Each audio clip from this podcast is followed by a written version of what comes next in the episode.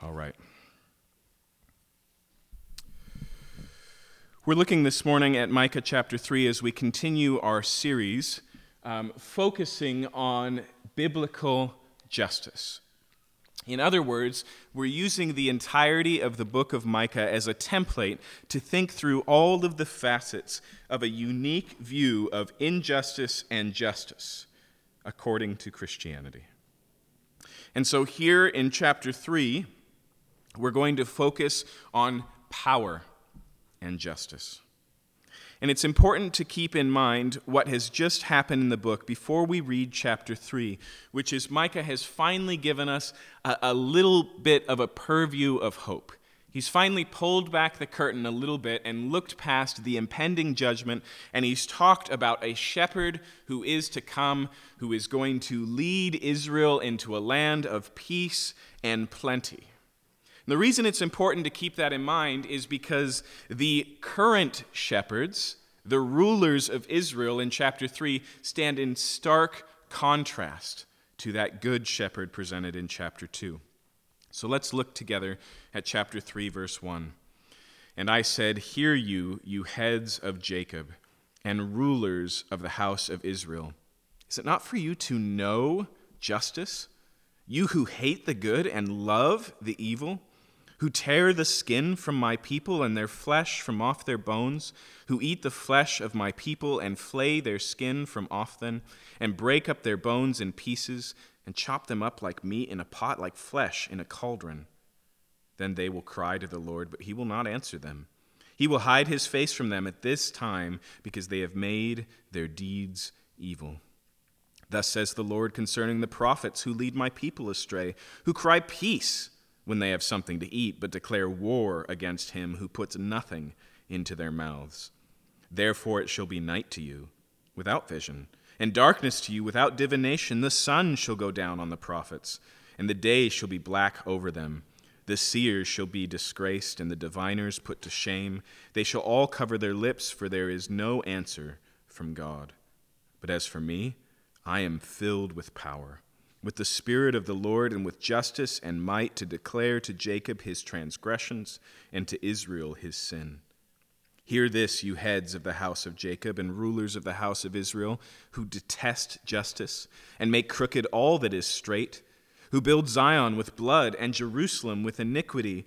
Its heads give judgment for a bribe, its priests teach for a price, its prophets practice divination for money. Yet they lean on the Lord and say, Is not the Lord in the midst of us? No disaster shall come upon us. Therefore, because of you, Zion shall be plowed as a field, Jerusalem shall become a heap of ruins, and the mountains of the house a wooded height. Let's pray.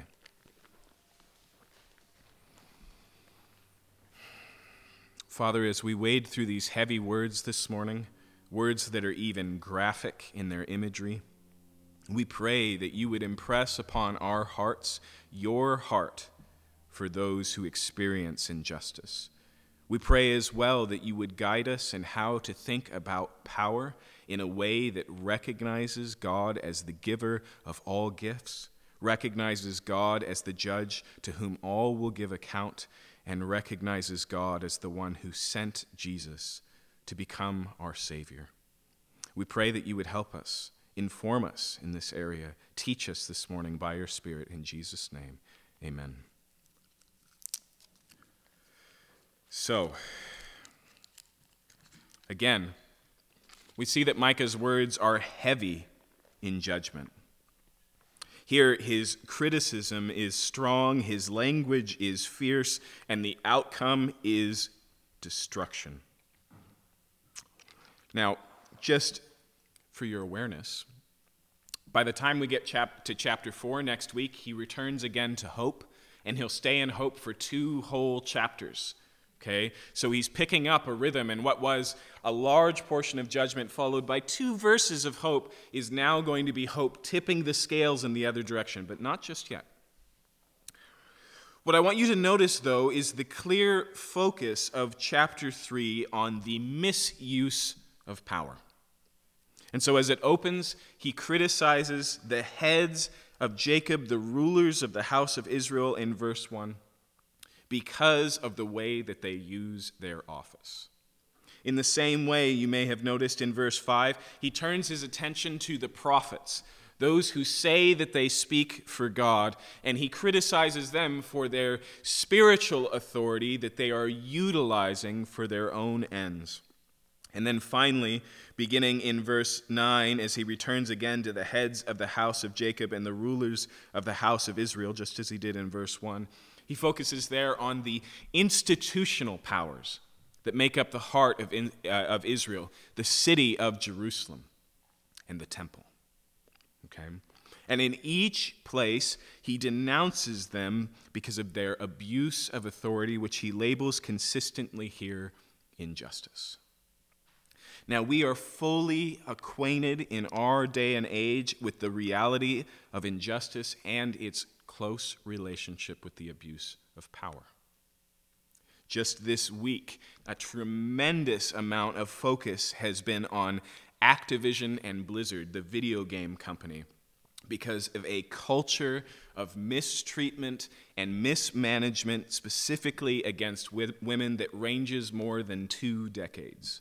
And this is just the newest example. We could make an extensive list of recognizing this place. In fact, most of the people who take to the streets on issues of justice are addressing primarily abuses of authority and of power. Okay. And we see a lot of that that we would resonate with and recognize in Jacob, but I want you to notice out the gate there is a line that must be drawn and recognized if we're to think about these things biblically, and we find it again in verse 1. And I said, Hear you, heads of Jacob and rulers of the house of Israel, is it not for you to know justice? What is the question that Micah is asking there? He's effectively saying, You of all people should know justice right? That's the question. He's, he's not asking because he doesn't know the answer, he's challenging them. He's saying, Is it not for you, the rulers of Israel, the heads of Jacob, to know justice? Now, just to illustrate what he's talking about here, let's consider the kings of Israel. If you go all the way back to the book of Deuteronomy, kings were required, right after they were um, you know, crowned, to write for themselves a handwritten copy of the book of the law, and they were to read it daily. Okay? And so the laws of Israel and the character of the God of Israel was to be constantly engaged in by the rulers of Israel. But this word here for know doesn't just mean information. It's not like Micah just knocks on the door of the judge and says, Shouldn't you have gone to law school? Do you not know what the law says? He's saying more than that. Okay, the word here that's used for know is the same word that's used when it says Adam knew his wife and conceived.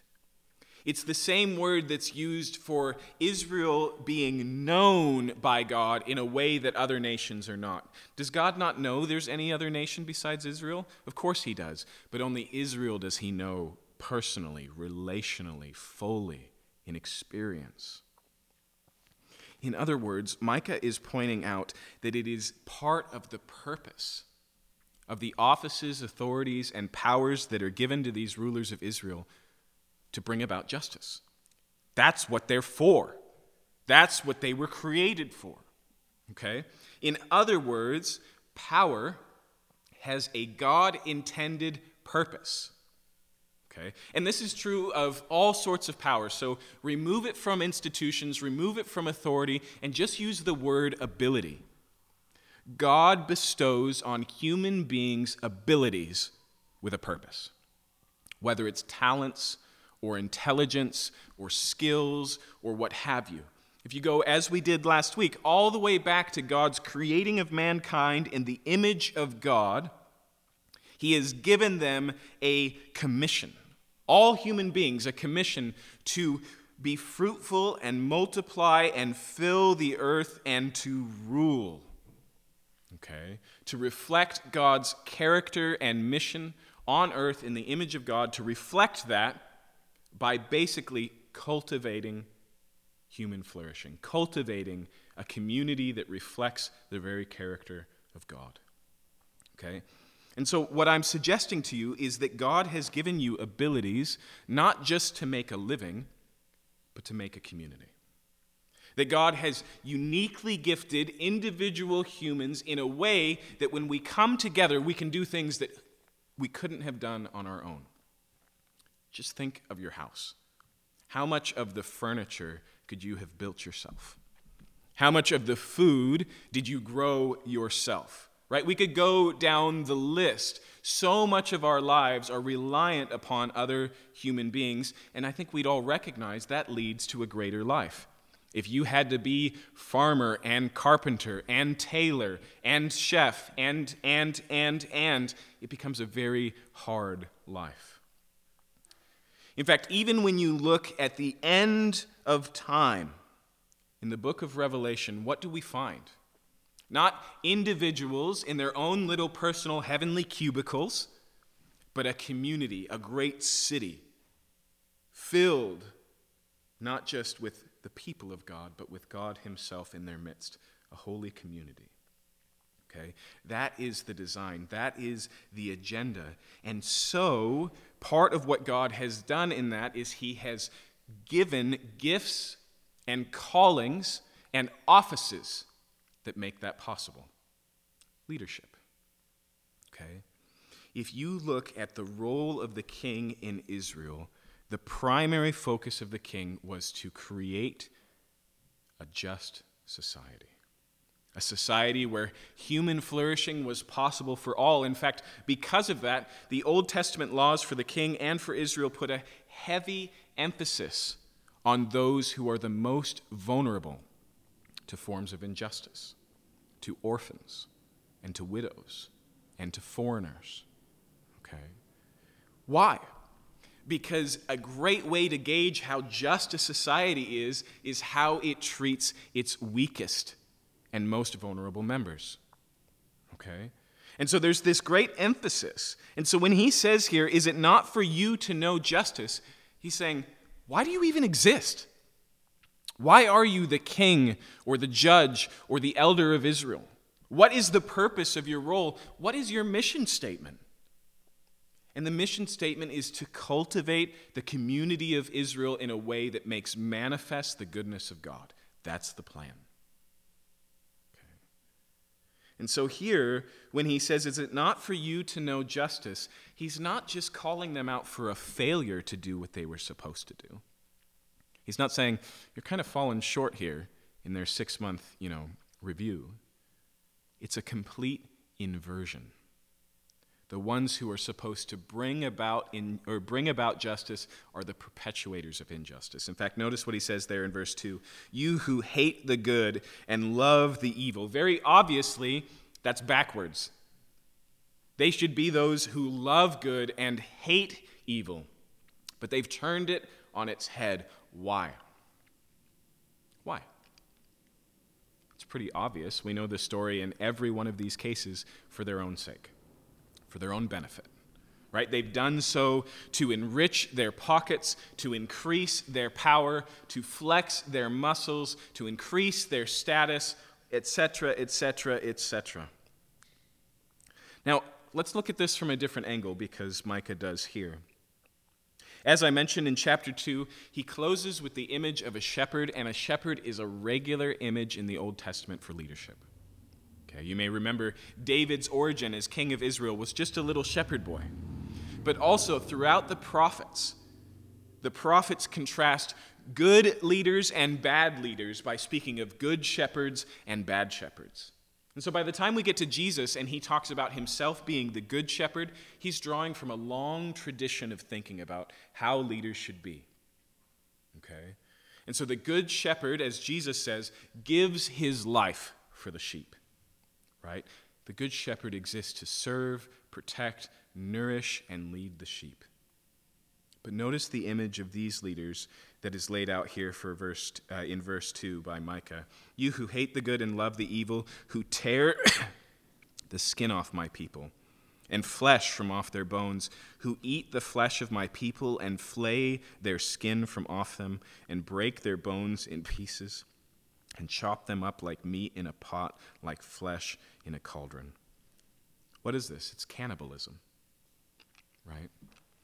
Jesus says, The good shepherd gives his life for the sheep, and Micah says, You so called shepherds are devouring the sheep. You're consuming them, you're destroying them, you're making yourself fat on the destruction of God's people. That is what's happening here. Okay. Now, notice verse 4. Then they will cry to the Lord, but he will not answer them. He will hide his face from them at that time because they have made their deeds evil. Now, just as we saw last week, there is a poetic justice, or uh, if, if you're familiar with the theological term, a lex talionis. Lex talionis comes from an eye for an eye, a tooth for a tooth. In other words, the punishment fits the crime. And we see that here. Instead of them hearing the outcry of those that they oppress, they've been deaf to the needs of the poor. In fact, they are the cause of the needs of the poor. God says, I'll no longer hear you when you need me. Okay. And so notice he says effectively that judgment is coming and it's inescapable because I will not hear your voice in the same way that you did not hear the cries of your victims. Then he turns himself to the prophets. Now, again, if you read the Old Testament, you will discover that the prophets, Isaiah, all the way through Malachi, one of their primary focuses is in calling Israel to repentance, and specifically in calling the leaders to follow the ways of Yahweh and not the gods of the other nations, to pursue justice and not injustice. The things that Micah says in this book are not foreign to the other prophets. In fact, really quickly, listen to this. This is in the opening chapter of Isaiah, Isaiah chapter 1, verse 17. If we wanted to ask, what is Isaiah's concern about the people of Israel, listen what he says here in Isaiah 1 17. Okay, we'll go back to verse 16 for context. Wash yourselves, make yourselves clean, remove the evil of your deeds from before my eyes, cease to do evil, learn to do good. Seek justice, correct oppression, bring justice to the fatherless, plead the widow's cause. Sound familiar? Okay, and I could do that with every single one of the Old Testament prophets, except maybe Jonah, because he only says six words to people in the whole book. Everything else he says to the Lord. Okay? Uh, it is a major emphasis, and we find it here in Micah as well. And so, if we ask, what is the purpose of a prophet? A prophet's purpose is to represent God and call Israel to repentance. So, who are these prophets that Micah speaks of so despairingly here in Micah? Simply, we would call them false prophets. They're people who self identify as sent by God, but they weren't. They're people who say, Thus says the Lord, and then says their own thoughts and their own words and they're people who are not seeking to bring about the glory of God, but their own glory. In fact, look at the picture that's painted here. Thus says the Lord, verse 5, concerning the prophets who lead my people astray, who cry peace when they have something to eat, but declare war against him to those who put nothing in their mouth. Okay. Now, that word peace is a key word for the prophets, the false ones in the Old Testament. Because basically, Anytime a prophet comes on the scene from God and says, turn around or judgment is coming, somebody stands up and says, no, no, no, peace is headed our way. And so Jeremiah says, Woe to those who say peace, peace when there is no peace. Okay? In fact, we see that later in the chapter. Look at um, the tail end of verse 11. Yet they lean on the Lord and say, Is not the Lord in our midst? Nor no disaster shall come upon us. Okay? That's the message of peace. But here, Micah amplifies it and he says, he, they give a message of peace to those who put food in their mouths. And those who deny them food, they declare war on. Okay? In other words, they are blessings and cursings for hire. You remember Balaam back in the book of Numbers? Balak, the king of the Amalekites, comes to Balaam and he says, Hey, there's these Israelites out there and I don't like them. I want you to curse them in the name of God for me right? I want you to change their destinies by calling down a curse from heaven. And Balaam says, Okay, here are my fees, right? And the God of Israel gets involved and changes that story quite a bit. But that's like the prophets in Micah's day. Okay, if you'll feed them, they'll promise you abundant blessings from God. But if you refuse, they'll call down curses. Okay. In other words, it's a form of spiritual mafia. Right? Here they are taking their spiritual role and let's recognize when we talk about power and when we talk about authority, connecting yourself with God is always a conversation about power and authority. In fact, we're fully aware in our world that religious institutions, religious power, and religious authority is just as capable of perpetuating injustice. The only difference is that they do so in the name of a higher power, okay, which in some ways makes it worse. And so here they function like a spiritual mafia and they charge a fee up front for the blessings of God. Okay? Now, obviously, God is not into this. In fact, as much as they identify as representatives of God, God makes clear that He has nothing to do with this group of people.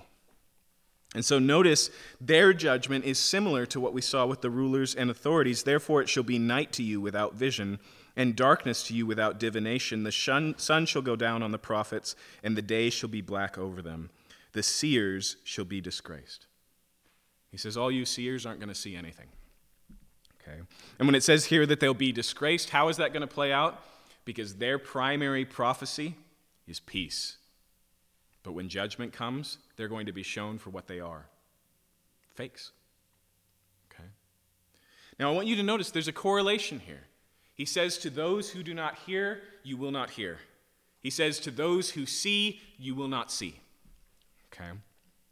But there's also an escalation, there's a relationship between these things. The rulers of Israel lead at God's behest and request and for his purposes. And he says, If you won't do so, I'm cutting you off. In the same way, the prophets say that they speak for God, and he says, If you won't do so, I'm cutting you off. And that continues in verse 9 when he focuses again on the rulers and the leaders of the Israel. Hear this, you heads of the house of Jacob and rulers of the house of Israel. Here he turns to the institutions, right? This is another thing. There are people with power and authority, and then there is institutional power and authority that becomes structural, that becomes organization wide that becomes greater than the sum of its parts in its ability either to produce good, which is why we need institutions, or to perpetuate injustice. And so he turns his head here and he focuses primarily on Jerusalem, the capital city of Judea, and of the temple, the place, the home base, if you will, for Israel spiritually. And notice he makes the same claim about them. He says, You who detest justice and make crooked all that is straight. Okay? You can do crooked things, but you need an institution to make straight things crooked. Right? The idea here isn't that they've strayed away from what God desires, it's that they've shaped a culture that perpetuates against those desires. It's that they've created a framework that makes injustice natural and even efficient. Okay, and again, I'm going to assume that we know what this looks like. We know that organizations and authorities can build their own power to perpetuate their own desires, fill the cabinet with yes men, right? Shape the laws to their own benefit, work towards covering up and perpetuating a, a, culture of secrecy around the great sins of their organization. All of that is institutional authority being used for injustice. And so, as he turns to these, again, we see that they're not serving their purpose. It says here, who build Zion with blood and Jerusalem with iniquity. Jerusalem, the name of the city, means the city of peace. And like Isaiah before him, Micah says, no, it's a city of violence, it's a city of blood. Right? Zion is the place of God's presence, of God's holiness. This is the place where the very temple of God dwells. And Israel is to be a set apart and holy people, but instead they are a den of iniquity. Right? This is the emphasis. Again, it's not that they're falling short, it's that they've completely inverted their purpose. And so he says, Its heads give judgment for a bribe, its priests teach for a price, its prophets practice divination for money. Notice how there's an interconnectedness of those things. Each one of them perpetuates the other. They're working together to line one another's pockets, to keep themselves in power. This is what's going on, and yet simultaneously, verse 11, yet they lean on the Lord and say, Is not the Lord in the midst of us? No disaster shall come upon us. And so, not only are they bringing about their own glory and their own power and their own wealth by stepping on the very people they're supposed to serve, they see that glory and power and wealth as evidence of an eternal destiny, of an undefeatable safety. And worst of things, they see it as evidence that God is on their side.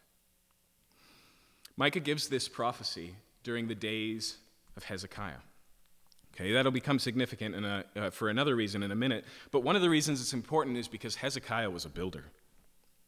He extended the boundaries of Jerusalem. He built stuff. He stoked the economy. He did all these good things. In fact, he dug a tunnel to try and protect himself from invaders so that you could come from inside Jerusalem, which was a walled city, a fortress, go underground, travel hundreds of feet through straight stone, and you can walk this tunnel today to the water source outside the city.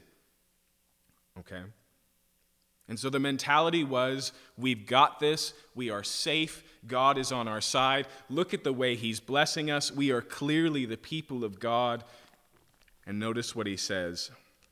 Verse 12 Therefore, because of you, Zion shall be plowed as a field, Jerusalem shall become a heap of ruins, and the mountain of the house a wooded height. I want you to notice two things. One, just like for the leaders who say that they are, or whose role is to hear on God's behalf the cries of the people and do something about it and don't. And so God takes away his word.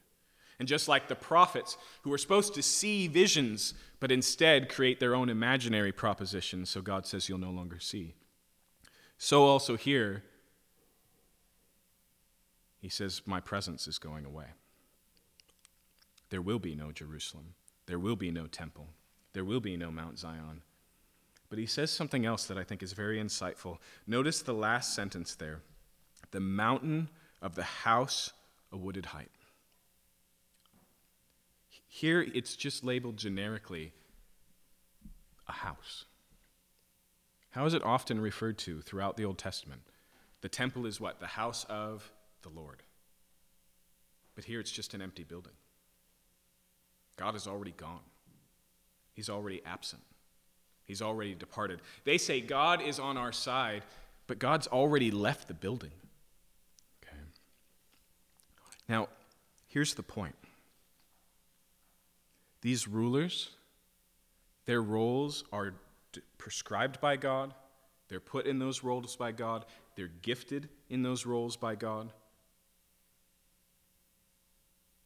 But they start to think that it's their power. And they start to use it for their ends. And they start to use it for their purpose. And so God says, I'm just going to cut you off. I'm just going to disconnect you. We see the same things with the prophets, and here we see the same thing with the institution. They don't recognize that the power that they walk in towards their own ends is God's power. And he says, let's just see what happens when I step back and you try and stand on your own. Okay? In other words, their power is a facade. Either God is at work in them or they are working against God and God steps back and it will all fall apart. Okay? This is justice. This is consequence. But there's a tendency here. There's a tendency to look at all this and to respond and go, all right, so what we need to do is get rid of the powers and authorities that be. We need to tear it all out. Down our powers and institutions and authorities. We need to remove the structures. We need revolution. We need these things. In fact, as soon as I read this chapter last night again, I was reminded of this quotation, which I love because this is the type of person I am, um, from, from Denis Diderot, who was a French philosopher. He said, Men will never be free until the last king is strangled with the entrails of the last priest. Men will never be free until the last king is strangled with the entrails of the last priest, which is tremendously French. Okay. But it also sounds real close to Micah, doesn't it? Like you may be uh, you may be offended by the language that he uses there. It's like, did you have to put it that way? Which is part of the reason why I like the quote because I've never forgotten it. It's pretty easy to remember it because it's so graphic. But it does. It sounds like Micah's tone. He says, "Woe to you who tear the skin off the bones of my people, who break the bones and throw it into a cauldron and cook it in a pot." But there is a significant difference between these two statements. Okay, there's a significant difference between these two statements. One assumes that power is irredeemable, always corrupt, always destroys. And that is a huge tendency in our culture's response to injustice right now to be anti power, to be anti authority, to be anti leadership, to be anti institution. And a lot of that does stem from the French Revolution and a thinking that wanted to tear the whole world down to try and find freedom. But I want you to notice that Micah does something different. Right in the center of the passage, he talks about the leaders of Israel, he talks about the prophets, he talks about the institutions, but right in the center there in verse 5, he talks about himself. And notice what he says Thus says the Lord concerning the prophets. Uh, sorry, uh, verse 8. But as for me, I am filled with power.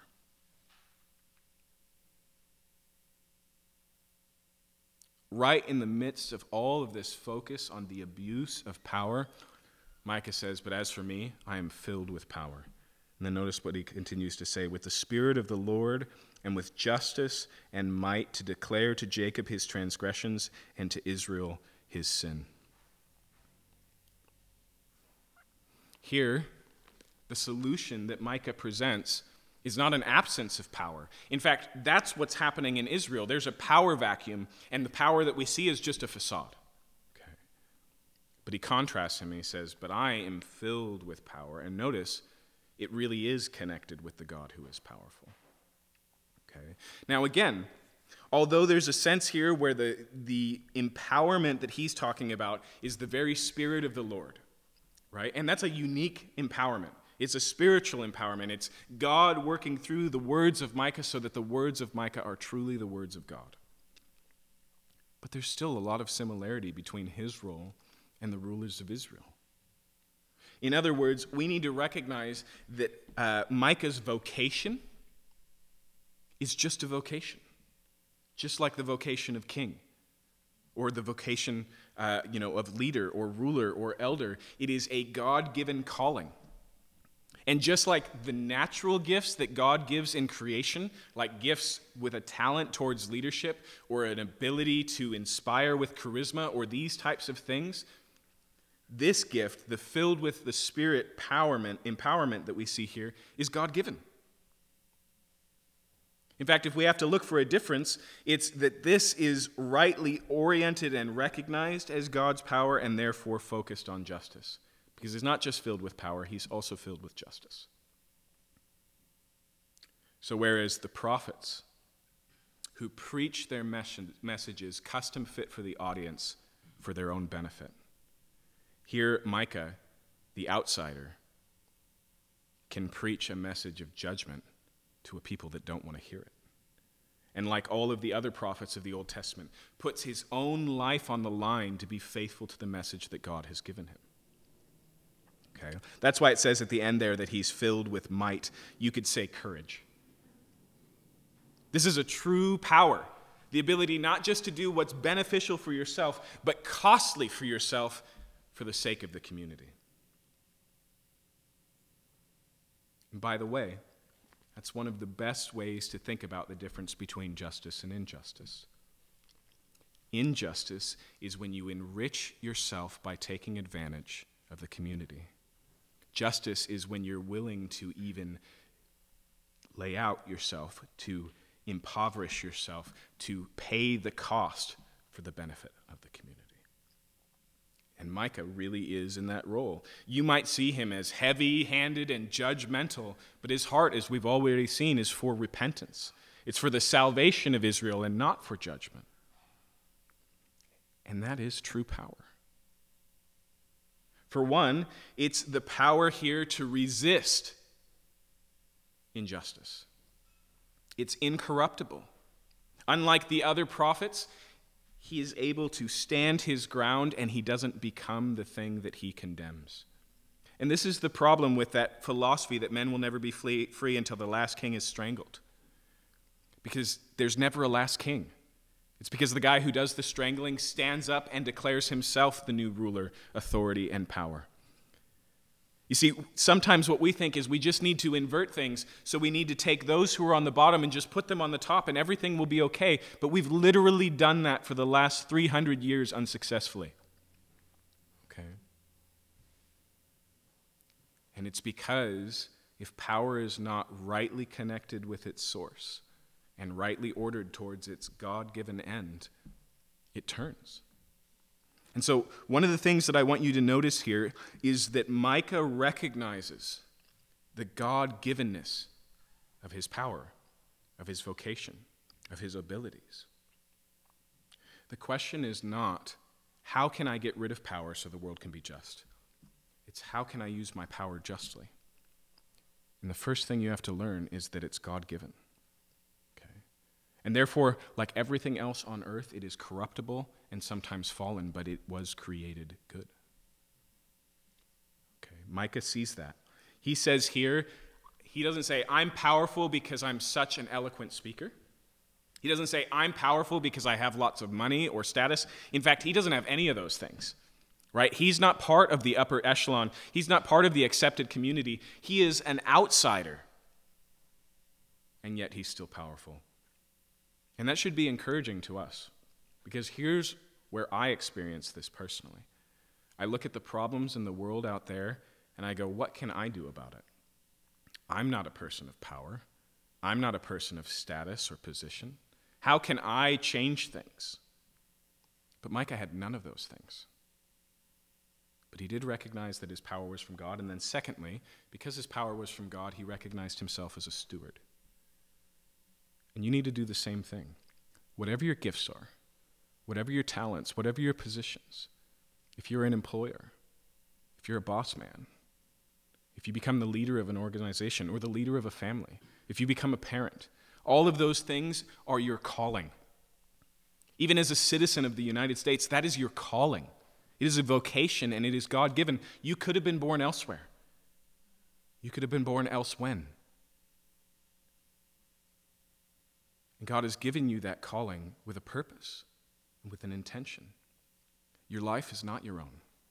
Your destiny is not shaped by yourself. You don't get to decide what you do with the things that are given. You have been given a calling, a vocation. And like every other human being, the big picture is to use what God has given you and the place that He has given you to cultivate life and not death, to bring about true community and flourishing, and not through selfishness destroy what God has created. You see, the leaders had forgotten that they were stewards of God. They saw their role as privilege and therefore something they could use for their own sake. They saw themselves as the smartest, as the insider, as these types of things, and they forgot that they're not just their gifts, but their role, their vocation was God given.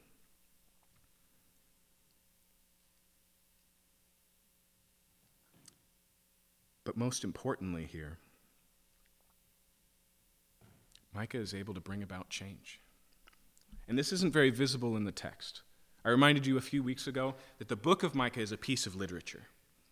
And so it's been edited. It takes the great sermons and prophecies of Micah and intentionally arranges them. And sometimes we get a little bit of detail and we can go, okay, this is when this was given and why this was given and how it was received. But most of the time we can't. This is one of those occasions where we can.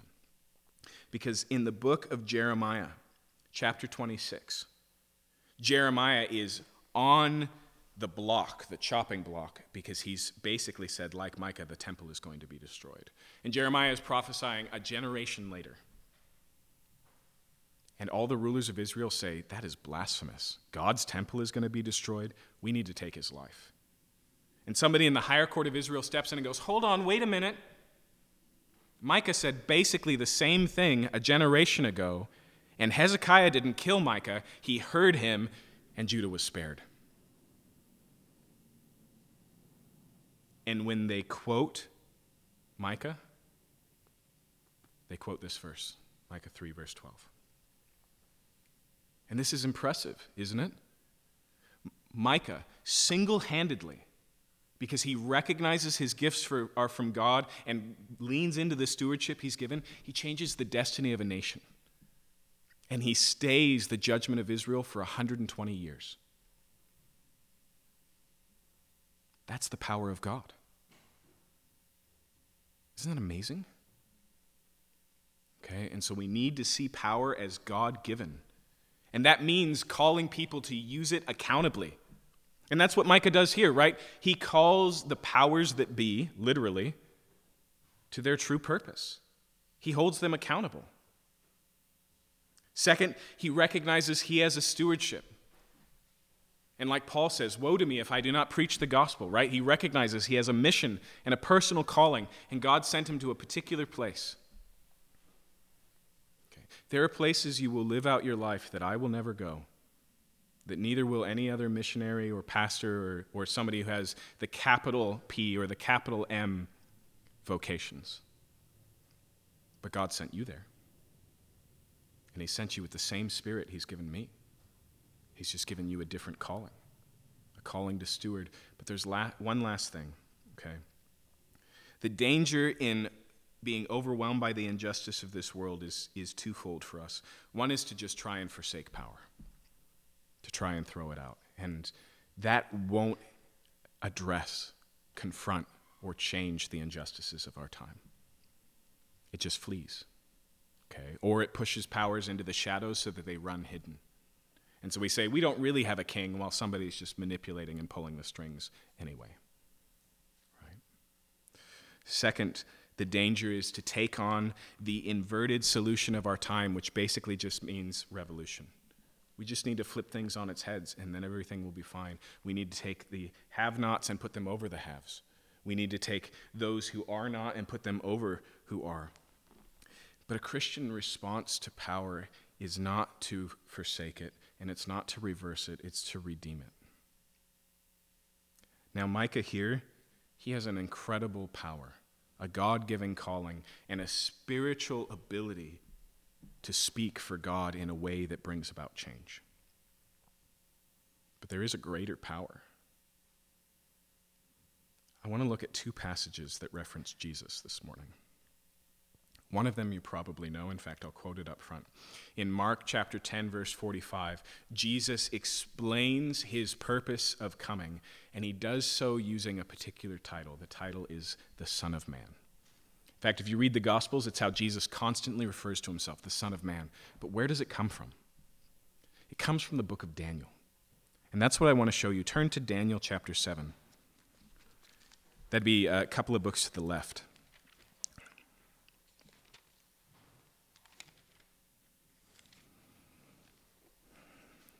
Daniel here is having a vision.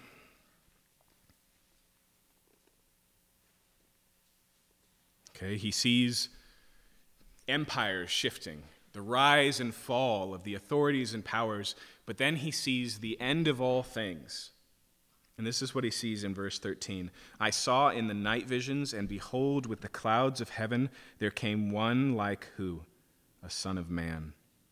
He came to the Ancient of Days and was presented before him, and to him was given dominion and glory and a kingdom, that all peoples, nations, languages should serve him. His dominion is an everlasting dominion which shall not pass away, and his kingdom is one that shall not be destroyed. So, what here is the Son of Man given? All authority, all power. His rule is to be eternal and undefeated and universal. And it says that the one who receives that is the Son of Man. Now I want you to hear afresh the words of Mark chapter 10.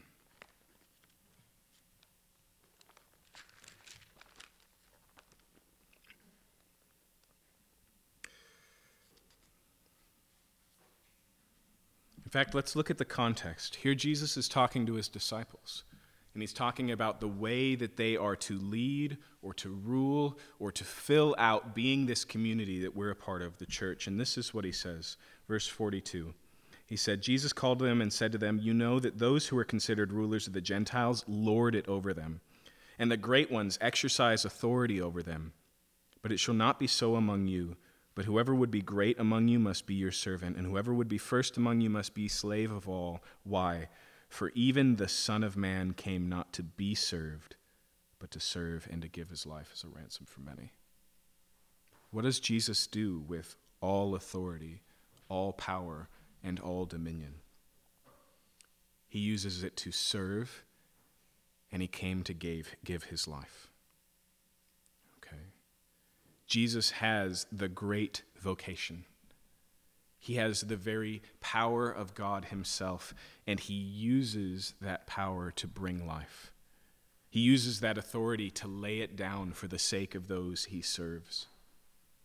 If you understand how you fit into that story, because I want you to remember, according to the Bible, you were rebe- in rebellion against that authority the ones that Jesus came to serve and even die for, were the enemies of God. When you see that Jesus has used his power in such a way to bring about your salvation, that he humbled himself, as it says in Philippians 3, and became a servant, then it changes the way you view power.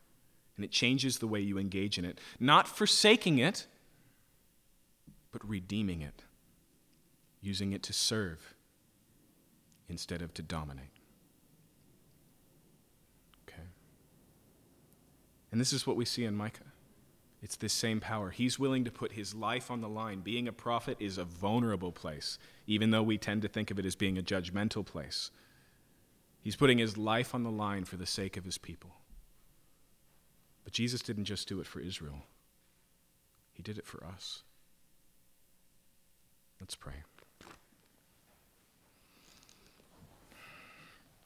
Father, I know that sometimes we can be hesitant about power and authority. But this morning, I want to pray with boldness that you would give us places, that you would fill us with power and with your spirit, that you would gift us abundantly so that we may use those things for your glory.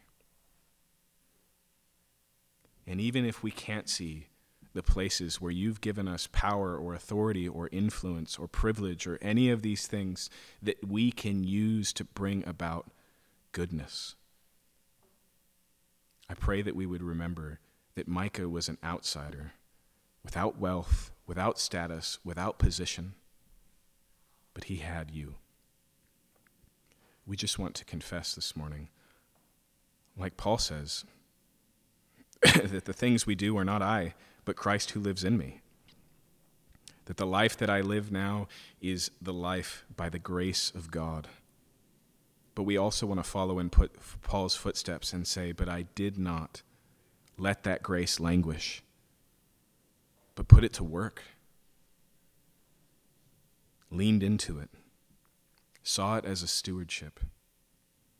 I pray, Lord, that you would help us as a church to be good stewards of our money, of our authority where we have it, of our vocations as brothers and sisters, as husbands, as wives, as mothers, as fathers, as citizens, as bosses, as employees, as middle class or upper class.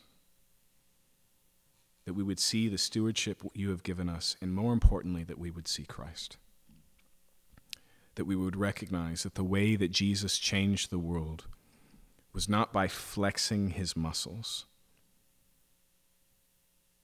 but by the piercing of his own hand, and was not by bleeding dry his enemy, but bleeding for them. Help us to truly believe, Lord, that the way to resurrection, the way to life, is through crucifixion. Help us to follow suit and give us eyes to see change. Micah didn't live to see everything he said, but you brought about your word because it was yours. And we know, Lord, that no step we take in your name, no word we share, no act of service, no giving of our own life will ever be wasted. But every seed that falls to the ground will grow into a plant and bear fruit. And so we pray that we would give ourselves this morning wholeheartedly to that vision. We pray this in Jesus' name. Amen. Amen. Let's worship the Lord together.